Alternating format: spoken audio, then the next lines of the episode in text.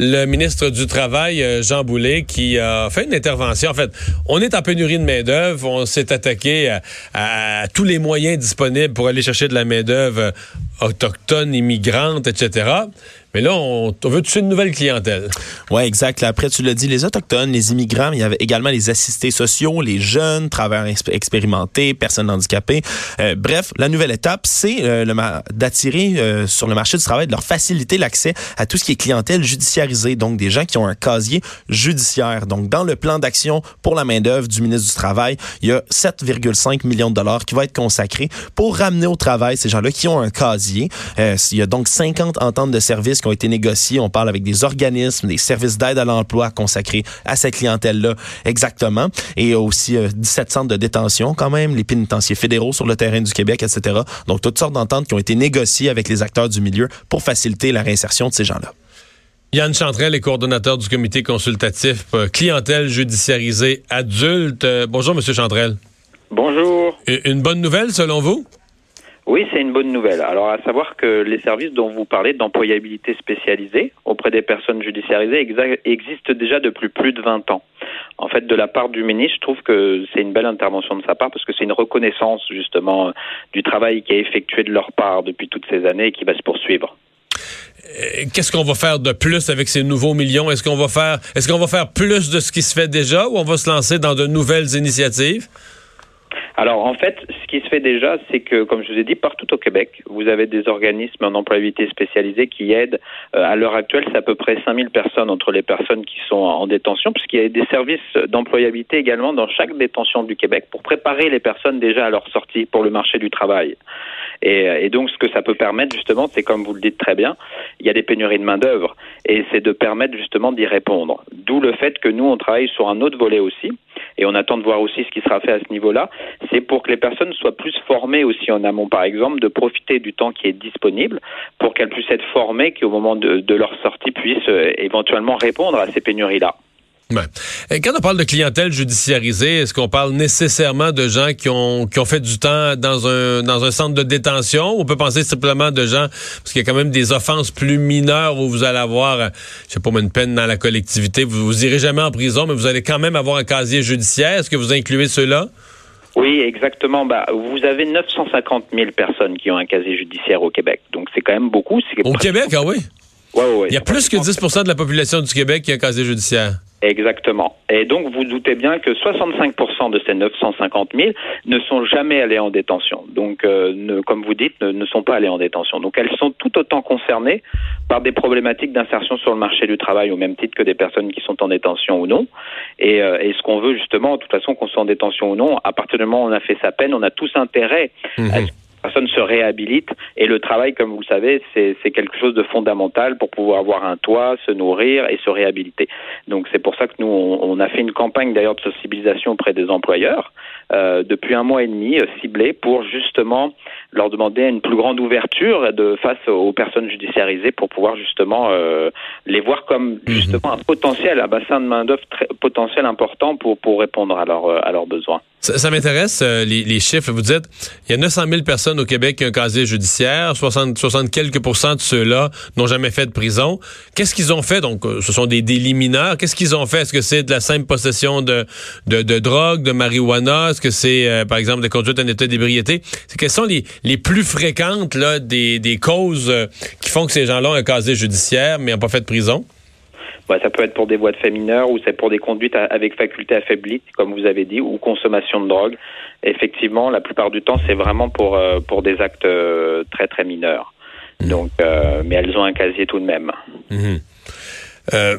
Qu'est-ce qui Qu'est-ce qui rebute le plus les employeurs? Si vous aviez me parler de catégorie de crimes? En fait, je vais vous poser les deux questions. Qu'est-ce qui passe bien où l'employeur va se dire, bah, ça, euh, c'est pas, pas, t'aurais pas dû faire ça, mais c'est pas si grave. Puis qu'est-ce qui va vraiment rebuter l'employeur comme type de casier judiciaire?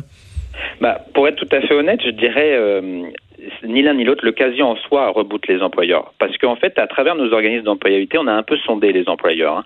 Par mhm. exemple, il y a un organisme qui est, qui est, qui est, place, qui est situé à Gatineau, en Outaouais, et il a constaté qu'il y avait que seulement 40% des employeurs qui ont été démarchés qui étaient ouverts à embaucher une personne qui a casier. Et la personne ne demandait même pas à savoir quel était le délit. Hein. Elle était fermée un casier judiciaire. avait un casier judiciaire. Donc, possession simple de marijuana, conduite avec faculté affaiblie, les personnes étaient condamnées en partant.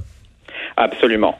C'est pour ça que nous, ce qu'on fait aussi, le travail qu'on a à faire, c'est de rappeler euh, la loi. Hein. Vous avez l'article 18.2 de la Charte des droits et libertés du Québec qui finalement euh, empêche euh, qu'une personne soit discriminée sur la base de ses antécédents s'il n'y a pas de lien entre le crime pour lequel elle a été condamnée et l'emploi qu'elle qu'elle convoite. Mmh. Je pense que c'est important de se rappeler ça. C'est pour ça que c'est de rappeler aussi aux employeurs, de, de, au moment de leur processus d'embauche, de le faire de manière adéquate, en respectant justement ces critères, puis ils ont tout à, gagner. Parce que vous savez, quand vous réinsérez une personne, vous donnez une chance à une personne à qui c'est très difficile d'avoir une chance puisqu'il y a beaucoup de refus basés sur ça. Ben à partir du moment où vous, vous êtes la personne qui lui donne cette chance-là, je peux dire qu'il va vous être très reconnaissant parce mmh. que il y a eu des embûches avant, ça a été difficile. Donc il va être très reconnaissant.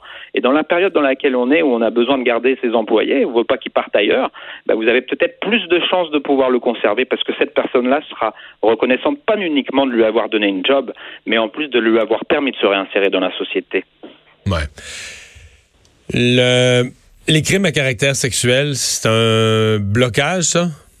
Oui, oui, tout à fait. Ça, c'est les. Euh, je dirais que c'est à l'heure actuelle ce qui pose le plus de blocage. Et euh, bien évidemment, nous, on veut que ça soit euh, les personnes soient embauchées de manière adéquate, parce que comme vous savez, c'est souvent euh, ce, qui, ce qui nécessite le, le, le, plus de rejet, effectivement, au sein de la population. Mais en même temps, si vous les embauchez, puis qu'il y a une nouvelle agression dans, dans, dans, dans, par exemple, vous êtes chef d'une entreprise, puis une nouvelle agression d'une employée, etc., là, vous allez être dans des mauvais draps, on va dire quel épais cet employeur qui, qui a rentré le loup dans la bergerie. Il, il, il y a une inquiétude qui peut être réelle, là.